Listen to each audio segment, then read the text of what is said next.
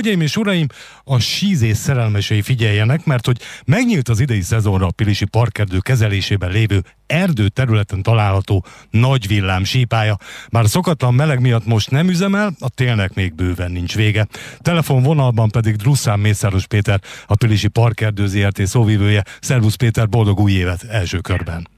Szervusz, neked is boldog új évet, és minden egyes rádióhallgatónak is boldog új évet kívánunk, és hát valóban a sípálya most nem üzemel, de azért az idei évre még remélünk hideget, úgyhogy reméljük, hogy hamarosan újra megnyitja majd kapuit a Visegrádi Nagyvillám sípálya.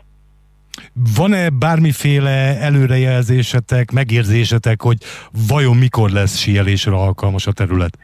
Reméljük, hogy minél hamarabb, mi nagyon szeretnénk, hogyha ismét megtelne élettel a pálya. Egyébként a két ünnep között volt alkalmam fellátogatni itt a sípályára, és valóban rengetegen jöttek, nagyon sokan síztek, gyerekek, felnőttek, akik esetleg megpróbáltak felkészülni mondjuk egy külföldi síterepre is, már hogyha persze, hogyha ez a Covid engedi majd a külföldön történő sízést.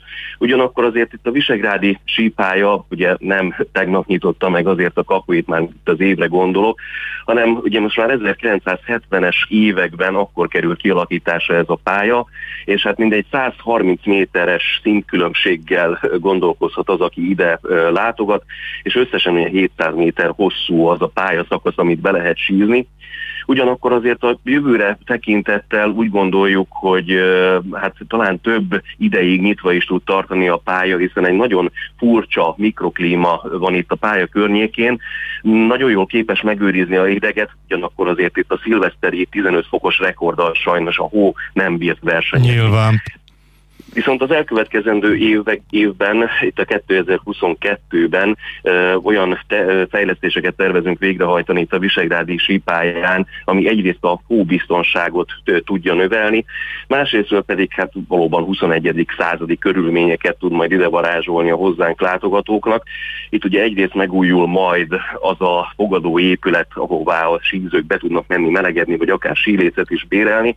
Egy 300 négyzetméter alapterületű teljesen új építményt állottunk egy ide, természetesen tájba illően, és azért ehhez kapcsolódóan azért azt is tervezzük, hogy itt a környéki parkolókat egy kicsit átrendezzük, hogy minél több autót, illetve autóbuszt is tudjanak majd fogadni.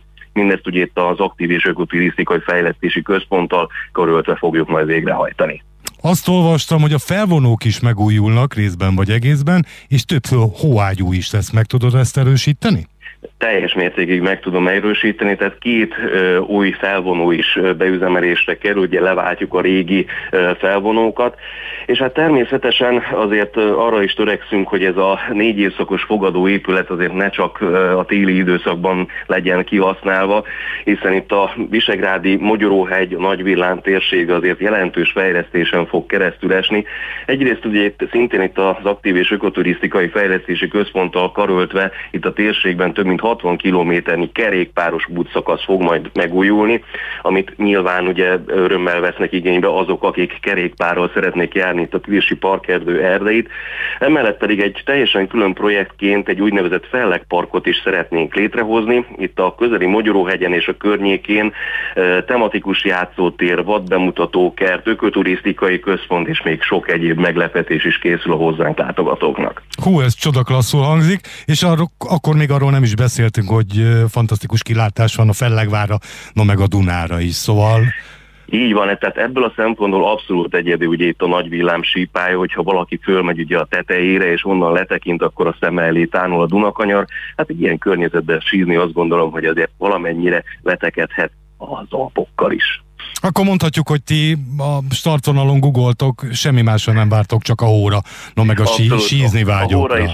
A hóra, a hidegre és a sízni vágyókra, meg a kirándulókra. Na bízunk benne, hogy hamarosan jön a hó, és lehet majd síelni. Mészáros Péternek, a Pilisi Parkerdő Zrt. Szóvivőjének köszönöm, hogy elmondta nekünk mindezt. Akkor további sikeres új esztendőt neked, nektek Péter. Köszönöm még egyszer. Mi is köszönjük szépen, és várunk mindenkit szeretettel a parkerdőben.